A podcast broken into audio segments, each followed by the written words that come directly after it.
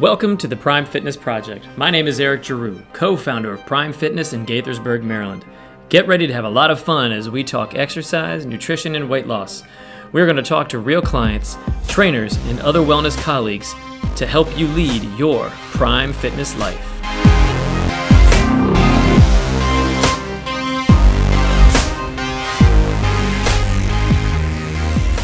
Hey, what's up, podcast? It is Eric Giroux. It is uh, Monday on January 14th, and I am sitting down today with Mr. Anthony Aiannarino from Rehab to Perform, an amazing physical therapist up in Germantown, Maryland.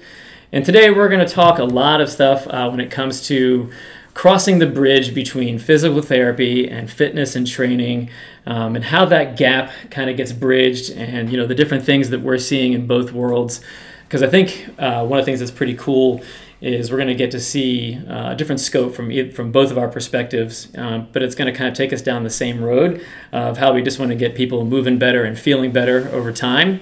Um, uh, we came to know anthony uh, i guess back last spring uh, when Christy, if you guys heard the last podcast, uh, Christy had to uh, go in, get ready for basically hip surgery. We kind of knew it was going to happen. She was really trying to stave it off, but we kind of knew it was going to have to happen. And so she spent eight weeks with Anthony, you know, doing some prehab, uh, getting her hips stronger, getting her legs ready to rock and roll before she had uh, total uh, labrum reconstruction. And in that time, we came to know Anthony really well and the rehab to perform practice, uh, we were blown away um, because those guys are doing physical therapy different than anybody else in this area. And it really gelled with mine and Christy's philosophies, with our belief systems in terms of, you know, how people are cared for when it comes to uh, when it comes to physical therapy, and again, bridging that gap between uh, physical therapy and fitness and getting people back to performing and whatever performance means for for you. Is it sport? Is it being able to play with your kids again? Is it able to you know walk up and down your stairs? I don't think it makes a difference. It's whatever your performance level is. Um, and then christy had her surgery in uh, in july and they worked together. I think she just graduated, right? Yeah, she just graduated uh, a couple weeks ago from her first, uh, I mean, from physical therapy. I think Anthony finally said it's time to go. it's time to go, Christy. You don't need me anymore. Um, and uh, so she graduated with flying colors. Um, her surgeon was, you know, blown away by her progress as well too. And uh, like we mentioned in the last podcast, she's running, she's jumping, she's doing pretty much whatever she wants. She's restriction free, and we, you know, we she owes it all to uh, to Anthony and you know everything he was able to kind of do uh, with her and for her up in uh, rehab to perform. So without uh, without further ado, I want to introduce Anthony. How are you, sir? Doing very well. Good, man. Uh, thanks for thanks for coming out today and uh, and doing this. This is this is hopefully we can have a lot of fun. Um, tell me a little bit about your experience with Christy. So first, uh, just honored and very happy to, to be on here today. It's been it's been great getting to know your guys' community.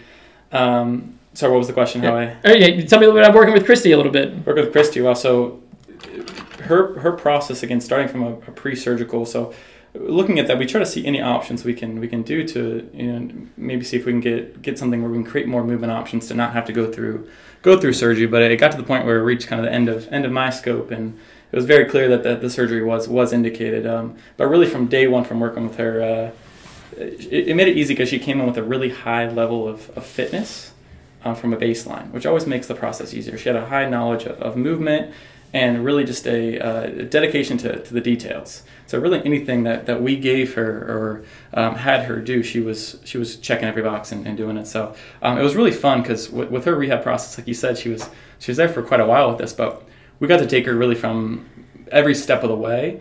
And a lot of times we can we can get you know 75 80 percent of the way before having to uh, to move on. But we got to really you know make the cake and put the icing on and, and the cherry on top. So uh, really really proud of her process and um, and good to see how she's doing now. Yeah, she's.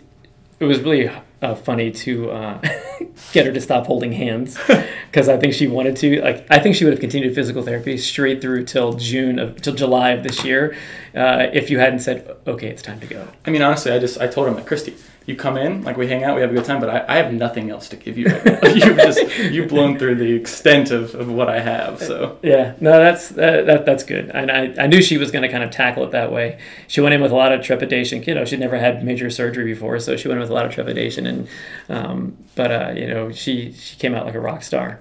Um, we're, we're we couldn't be more than pleased. And now we've sent, you know, we've had we kind of felt lost for a while as a business because we didn't we knew a bunch of physical therapists in the area and we've known a bunch in the area but none of them kind of like we felt got it right or got us the way that you know we we wanted to we wanted to kind of you know send someone to you know people would ask us for recommendations all the time. Be like yeah you can go here for this or you can go there for that. But nobody uh, there wasn't one person like nope you got to go here. This is where it has to happen. And it's, it's and it's worth the drive. I don't care if you live in you know you live in bethesda you should drive out to rockville. You should drive out to germantown and, get there. Um, so we've now had some people out there who have had tremendous success coming out to see you.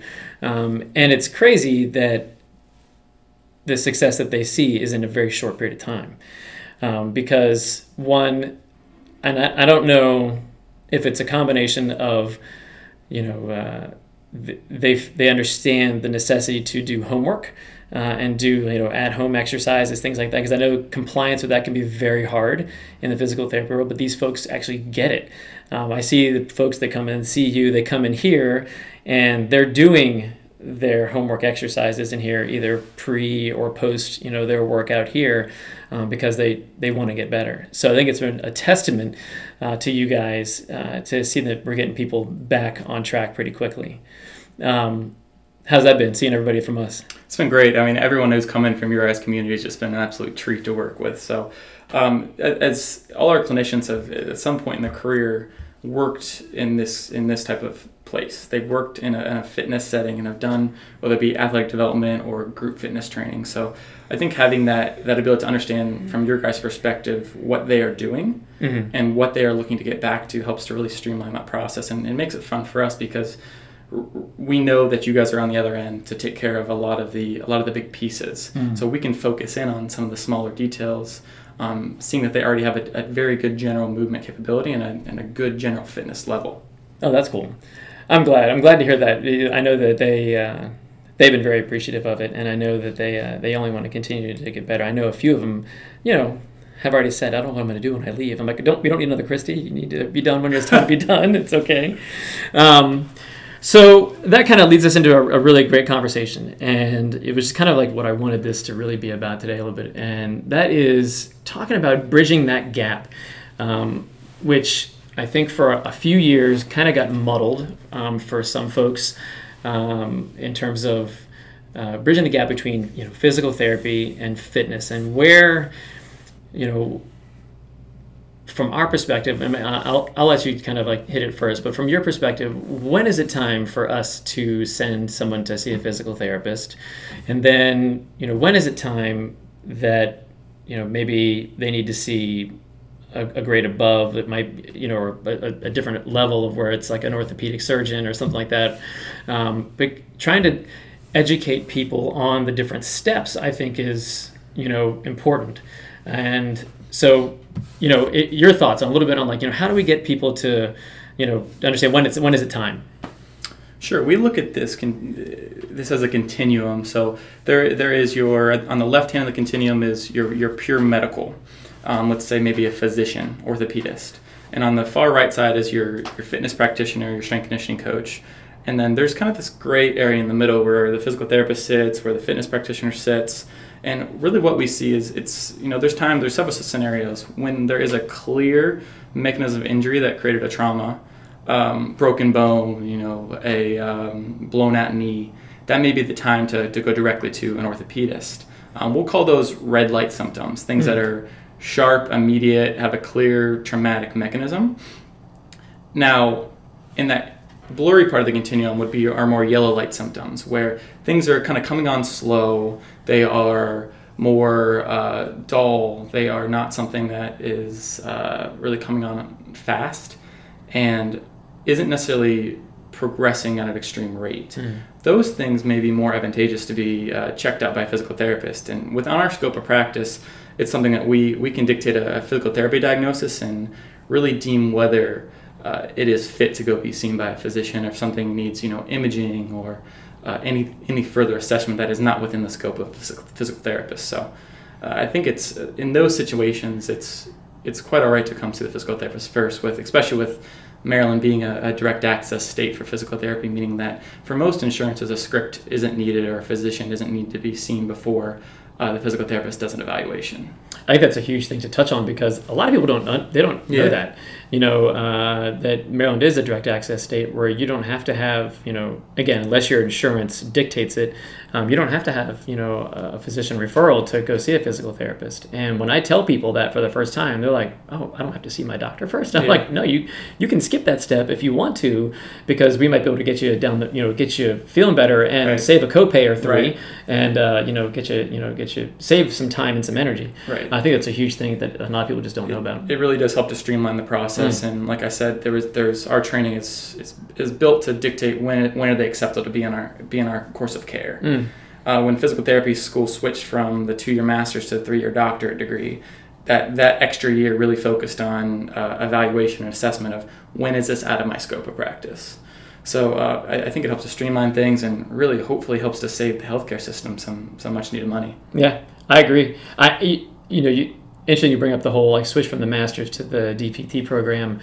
I think that was like one of the greatest things that ever happened um, for physical therapists because um, it uh, I think it gave a different level of I hate using the word legitimacy, but it really did um, because you guys can now have a like you're saying since it focused so much more on evaluation and assessment it just took it to a whole different level and i think it was one of the greatest things that happened because you know, people have a, a much this it sounds like crap, but like people have a much more trusting, you know, feeling when it says doctor of physical therapy sure. versus just physical therapist, and so uh, I think it just really helped. Sure, I think it's just I mean from the from the physical therapist mentality as well as far as the consumer, it's a it's a level of autonomy that I think just really helped to mature our field. Mm.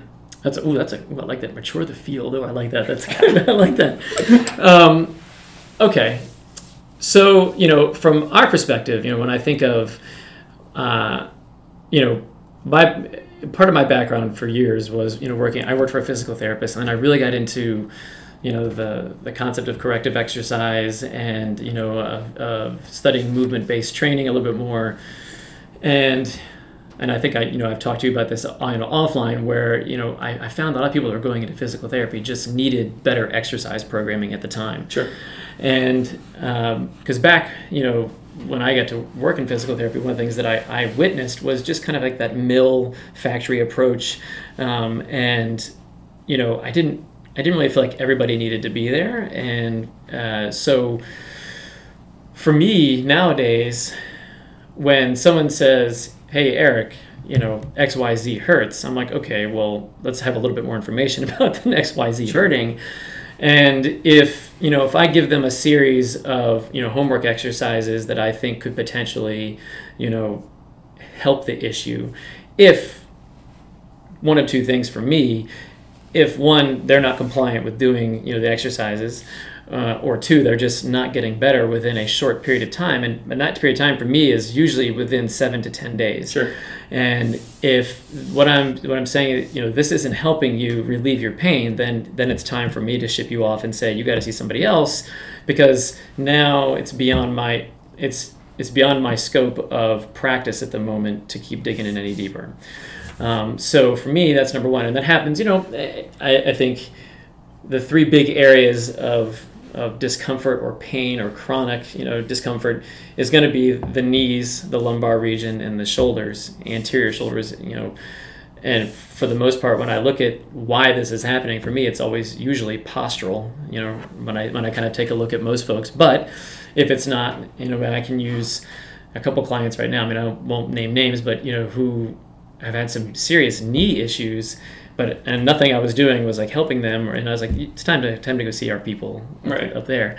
Um, I think that becomes a big understanding for a lot of trainers is when, you know, when do you uh, when do you get them shipped off and go send them to somebody else that's you know got better uh, better knowledge, a better assessment knowledge, and I think that was one of the things that I, I loved about you guys was the evaluation and assessment process was high.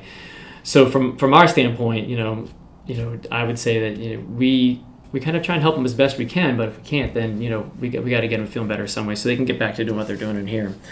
Um, if you had to kind of pick, and this might be kind of bouncing around a little bit, what are some of the more common things that you're seeing right now in terms of injuries? So, what I would say that one of the bigger things we see are what you may dictate as like an overuse injury, mm. or we'll, we'll, more deem it like an under preparation injury. Ooh. It's a different and just verbiage I like there, but I think I think there's a, mean, a meaningful. Uh, per, a meaningful difference there. So what we'll see is is differences in there's a concept um, known as the acute versus chronic workload ratio that mm-hmm. that a, uh, a, researcher named Tim Gabbett uh, published. So what that means is that if we have a our acute workload is what we've done over maybe one session or over a week, versus our chronic workload is what we've done over the last several months composite. So we can look at it as the difference between your like your savings account and your checking account mm. and a credit card bill. So that acute workload can be like a credit card bill. If that credit card bill is way higher than what our checking account can cover, then we run into some trouble there. And it could be the same thing with so what that means is say I have one really intense workout that really goes past my threshold. It, it makes the credit card bill too high that I can that I can cover. Um, that's when we start running into issues. We're okay. underprepared for the task that we are, are set to do. So that can manifest in a number of different ways. It can manifest as onset of knee pain because maybe I had to go into a strategy that wasn't as efficient or as optimal for my body hmm. to handle. And now, in order to survive that challenge, I had to I had to maybe use a less optimal strategy, and that could start to elicit some pain. When you say a less optimal strategy, like so, I get what you're saying. Do you mean like creating compensation patterns? Yeah. Okay. Yeah, absolutely. Um, because I think that that people understand that you know when they when they compensate their movement in some way, shape, or form to kind of keep themselves moving, you know, through their workouts or whatever. Sure. Um, yeah, man, I think that's that's key. That is a, such a big thing when it comes to being underprepared for whatever it is. Right. that's hard because how do you tell somebody, eh, you know, maybe you shouldn't, you, you shouldn't do that yet. I know you really want to, um, and I, you know, that, but that's really hard because you know people want to try things, they want to keep, you know, doing Absolutely. stuff, they want to keep, you know, working hard. Um, but if their bodies aren't ready for it, uh, I, I, think it's that you know it can manifest itself in, uh, in, in definitely some some bad chronic issues. Do you, you know, when you're looking at movement, do you believe that there's one perfect, you know, movement pattern for each, you know, one of the, the, the big movement patterns? Or, you know, how would you this might be a whole other podcast for us. I don't know. I, I might not want to do this right now because this could just go deep. Sure. Um, but you know, do you think? Do you look at somebody and say, do you break it down so much um, that they shouldn't be doing what it is they're doing? I, and I the most like the the one that pops into my head the most is like the squat pattern. Sure. Because it's the easiest to kind of like evaluate like on the fly. Um, do you think there's like one perfect squat pattern? I do not. No. Okay. I think I think uh, there is there should be a number of of optimals that are more related to the task at hand. So mm. really, we look at this concept, concept known as movement variability, or more simply, how many movement options do you have? So there's some research showing that if I have too few movement options, my risk of injury goes up. If I have too many movement options or can't control those movement options, my risk of injury goes up. So it seems to be this movement option or variability sweet spot. Hmm. So the way we look at it and the way we explain to, to patients a lot of time is think about if, if your movement options is, is like letters in the alphabet. If I'm only working with half my alphabet, how many words can I make? You know, how many sentences can I write out? Then how many paragraphs? And how good is my novel going to be if I only have half like the alphabet available to me, right? So when we look at that, if I if I'm working with limited movement options, then I'm I you typically going to be doing the same pattern over and over and over again. Now we talk about talk about these overuse or unpreparedness type injuries. That might come on a lot faster because I'm not really sharing the load too much. So, like you said, a squat assessment. What we might see is someone squatting, and mm, every time they do that, they shift right. Mm-hmm. Huh, so they're, they're probably loading their right hip a little bit more. So now over the course of a workout where they're doing you know, 50, 60 squats, that right hip's getting a lot of the load. So sure. I might be overloading that side a little bit, a little bit much. So uh, from our process, we look, hey, can I open up those movement options and then can I teach them to control those movement options to the point where now they're dispersing the load a little bit better. Yeah, I think too when you talk about something like that, as for some eyes, watching weight shift, and again, this could be a whole other podcast Sure. where it was really good. Watching weight shift can really be subtle. Yes. It can be something really subtle. You got to really know what you're looking for to watch weight shift because I oftentimes I find it's not as gross and exaggerated as we want it Sure. to be. Absolutely. You know, and it's uh, but when it is gross and exaggerated, when you see it happen, you're like, oh, oh man, there it is Right. um, that you know that's good because I, one of the things I I I'll be honest, me personally, for years I was kind of like in this rigid box of like, okay, you've got to squat this way, you've got to do a push up Sure. this way, and um, you know where I learned that from, you know, definitely gave me the the the insight to at least first off start analyzing movement. Number one, so that was okay. But what I then quickly realized, you know, as I got more intelligent when it came to training and looking at movement, was okay. So not everybody's going to, and again, we'll keep sticking with the squat for right now because is going to squat the same, um, because a bunch of reasons. We don't know environmental factors that they've had over the years. Uh, two, you know, we uh, we don't know what the anatomy of their bony structure is on the inside.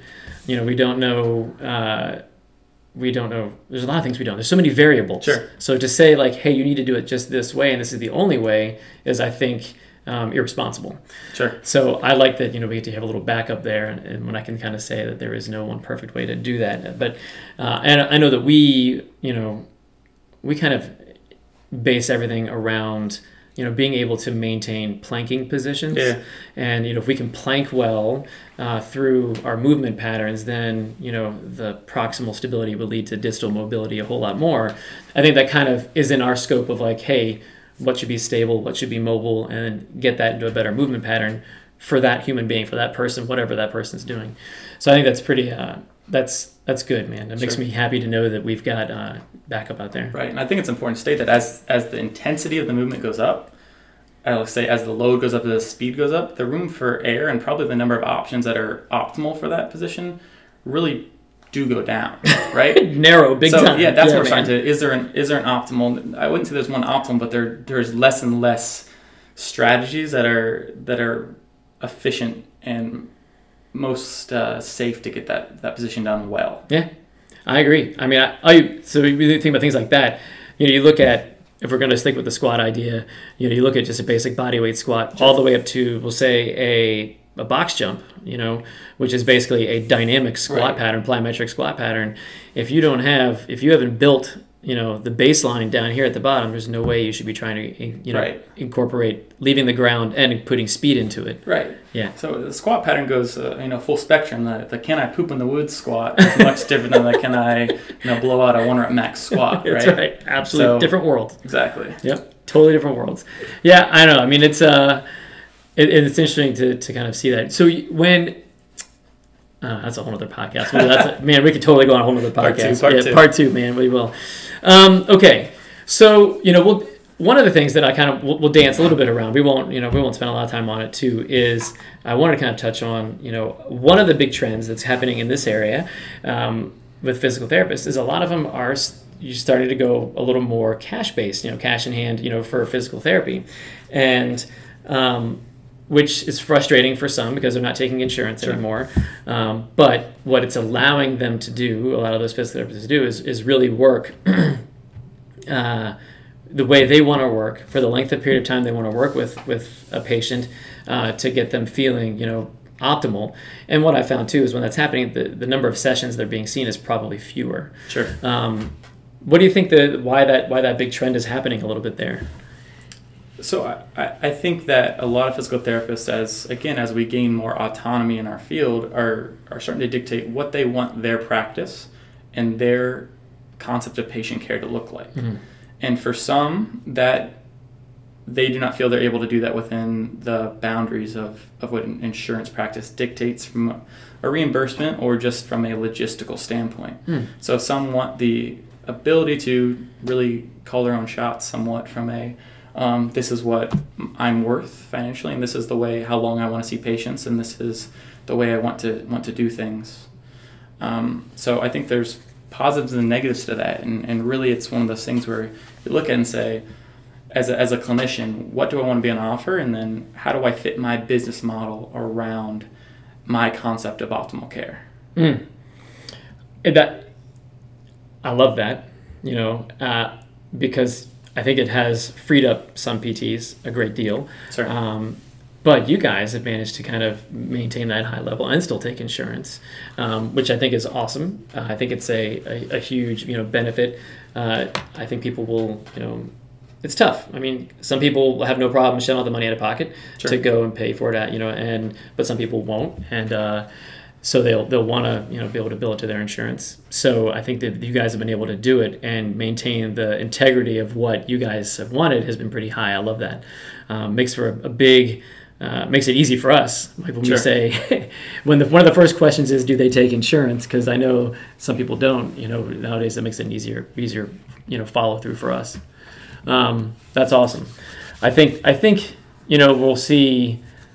Like I said, it's a trend in this area a little bit that I've noticed the past couple years, and I don't know. I don't know if it's going to keep up or if it's going to kind of slow down at all. But um, I know that you know, for our standpoint, you know, we'll we we appreciate that you guys still take insurance for sure. And what I think works best for us and within that model is is the prior prioritization of empowering the patient. From day one, it's here's what you're going to do in here, and here's how we can maximize time and our efficiency of, of care by you taking care of this outside of here. So, really building up that home exercise program and integrating with people like yourself really helps us be more effective with the time that we do have. Mm.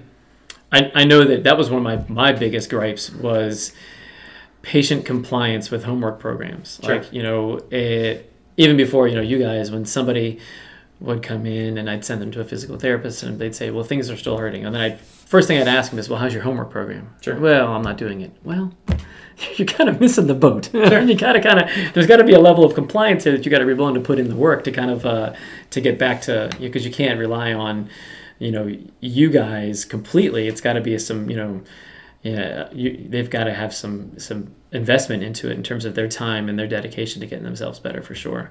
No, that's true. And uh, you know, I I always like to use the the terminology what's optimal, what's beneficial. Sure.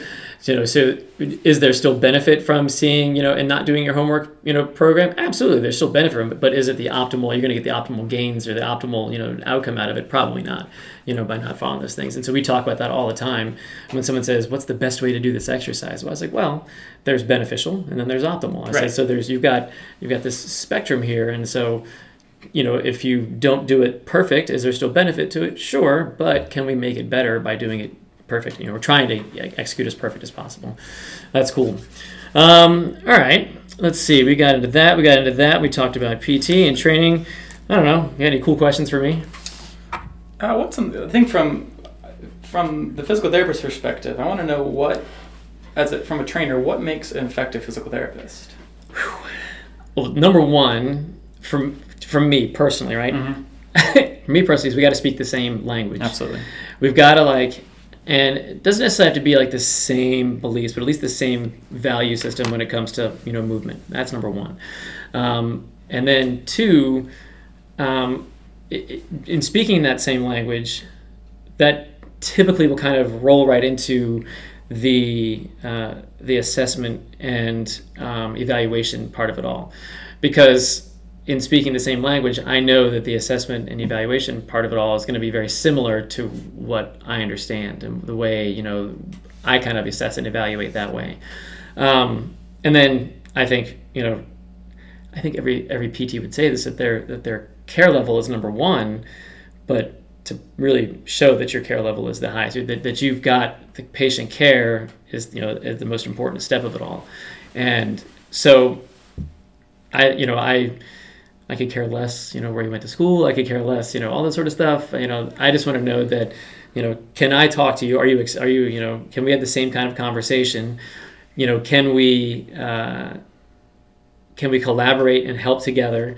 Um, and you know, is, your patient care, you know, the the priority for you when it comes to physical therapists? That's pretty much it. I don't think it's anything, anything super, you know super out of the box, but I think I think being able to speak the same language. I don't know. I don't know if that being vague. Is that being vague? no, I think that's I think that's perfect because I mean, from from my personal experience, I've worked I've worked in a group training setting. I've worked in a athletic performance setting prior to and during physical therapy school. Um, so I've been on the side where I've been a trainer working with physical therapists, and the times where again when they understand what you're doing, when they understand um, the language you're speaking, it's it makes all the difference in the world. Uh, as far as how are you modifying things? What am I clear to do? What are what is my uh, trainable menu of, of things that I can work with this person on? And having that, I think, just openness to communication is, is vital Mm. for, for best interest in the in the person and the just really having patient centered or client centered care. Yeah, I agree, man. I, I 100% agree. I, I the I, I worked with a you know a couple guys, gals that were very rigid and didn't actually want to talk to me, and I didn't really understand that. Sure. You know, I didn't really kind of get like, well, they're going to spend more time in my doors than they are Absolutely. in yours. You know, Absolutely. and so let's uh let's have a better conversation. Absolutely, and that's I think from from the physical therapist perspective, with what makes a good trainer is someone who's adaptable, um, who is able to to make modifications and again speak that language to, you know, here's our point A, here's our point B. How how do we both work within our scopes to get this person there as fast as possible? So. You guys do a great job of, of adapting things and checking in with us and just having a clear communication and um, making yeah making modifications as needed for, Hmm. for your clients. So Sure. I mean, I, I don't see any other way to do it. I don't. I just you know it's the way it's, you gotta you gotta do it that way. right there's there's always this you know point A is injured and point B is fully healthy. There's this big gray area in between where you know training doesn't need to stop. Mm-mm. Training needs to be modified, and, and it's, our goal and to to limit training as little as possible. Yeah. to change as, li- as, as few variables as possible to keep training load high and keep someone engaged in what they're doing um, in, in, what, in a way possible. That's just limiting only upper body stuff, only lower body, because I know the people coming in your doors are, are love the community aspect of it. And it's, it's their tribe. So taking them away from that really hurts other aspects of their life other than just fitness. So how do we adapt things without taking things too much stuff away? That's awesome. You know, it, it, part of one, one of the umbrellas of this whole podcast is to talk about you know over the time is to talk about the extremes, and I think one of the things that that frustrates me sometimes is when, you know, it could be a doctor, it could be a PT, it could be somebody or a physician that just says, you can't do this. Yes. Right. Stop doing this because you're going to make it worse. Well, that's not necessarily true. I, I think the idea of understanding how to modify and and you know move things through. Um, instead of just being so not finding that gray area. I think the gray area is kind of where we live, Sure. and I think that's that's an important thing. You know, when you when it comes to you know when a lot of trainers get started, they're when they're in their first year or two, most of them, and I'm you know I'm not going to say everybody, Sure. but most of them. Their, their knowledge of movement is so minimal. Mhm. They know reps, sets, and they know how to bench press, and they know how to, but they don't understand the why behind why they're doing that. And I think that's one of the things that if if every trainer would go and spend six months, you know, with you know in a, in a physical therapy place or that kind of thing, and just get themselves a little more educated on like, hey, you know, these are things that are going to help you in your training world. I think would do the training world a whole lot of good. I'm also the- one of the guys that stands up and says. Trainers need licenses and not certifications. Mhm. I stand up on that shelf all the time. I said we need to get there. Right. I'm a tremendous advocate of, of vice versa. Physical therapists need to do as best they can to understand what people are doing outside the clinic. Hmm.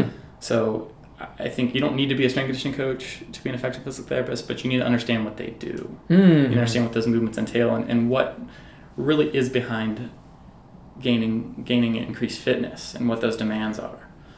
So I think having some some understanding of that, and I I'm a, I tell all students or um, physical therapy students or undergraduate students looking to go into this, say, start training people if you can to start under start working with people as soon as possible and understanding what that fitness world looks like. Hmm. Become a better coach, and go hang out in a in a fitness um, in a fitness business or strength conditioning business just to be around it to understand what what movement looks like, how to coach movement, and at a higher level of fitness, what things look like. Because a lot of your people are going to come in either needing that higher level of fitness and needing a route to get there, or coming from that area where they're looking to get back to it. So having empathy and understanding what that looks like is, I think, it's vital. It's, Hmm. it's not something that's that's truly touched on in, in school a great deal. That's in the that is a, a huge point, and uh, I you know I've had my doors open for PTs to come in and you know like quote unquote intern here for Sure. a little bit if they wanted to. We've always offered that, That's and awesome. I, I think that the the other thing too is that most people that come into a training facility like this, right, where it's not just a health club or a gym. I'll be honest, the, the majority, not everyone, but the majority of them are going to be, you know, 35 and older. And they're going to have a host of, you know, they're, they're not coming in to be bodybuilders. They're not coming into, Sure. you know, so understanding, you know, movement, you know, from both sides, like you're talking about, I think becomes critically important. And the reasons why they want to get back to, you know, feeling better, whether it be, you know, their fitness world or whether it be their physical therapy world. And I think it's, I think it's, that's, that's key, man. All right, cool. Um, what else? We got anything else? It's been good, Eric. What, you got It's been good, yeah? Yeah, it's been fun. Yeah, man. So uh, I think we hit on everything we wanted to hit on today. I, you know, I really am glad you were able to kind of come down and uh, we get this in. Um, you know, a little plug. You know, the guys up at Rehab 2 Perform up in Germantown, Maryland. Uh, like I said, you guys can't go wrong with uh, if you've got physical therapy needs. You know, this is the place to go. Appreciate that. the place to go. And uh, and I do know there's another office opening at some point. All right. Yeah, we are. Uh, we're going to be open down in North Bethesda, tentatively late summer, early fall. That's right. That's what we're looking to. So keep an eye out for that. That'll make it easier for our down county folks. Uh, instead of having to go to Germantown, we'll be excited to kind of have that open. Yeah, so we're excited excited to expand down that way. And you're going down to that one, is that right? Or- I am. Yes, okay. I'll be moving That's down cool. that That's and that what, one up. that's what I thought I heard that rumor. Yes, sir. That's right. All right, cool, man. Well, I think that's everything. Um, I appreciate it. Thanks for coming out today. Um, you know, we uh, I kept it I kept it under an hour, which is what I really wanted to do today because I know we could have sat here and talked for forever. We'll have to do Um, part two. What if we do a part two and we'll talk all about movement one day and hopefully that won't make everybody that might just make the movement nerds want to kind of hang out and listen Love to us. And probably the other people probably won't want to We listen can, to us talk about we it. can get into the woods there. That's right. We can do. That's fine. Cool, man. I appreciate it. Podcast. That's it for today. Uh, I hope everybody's having a great time. hope you're enjoying the snow if you're out in the snow here in the DC area. Uh, keep your ears open. Make sure you uh, subscribe. Make sure you follow all that good stuff. And uh, we will talk to you guys soon. Have a great day.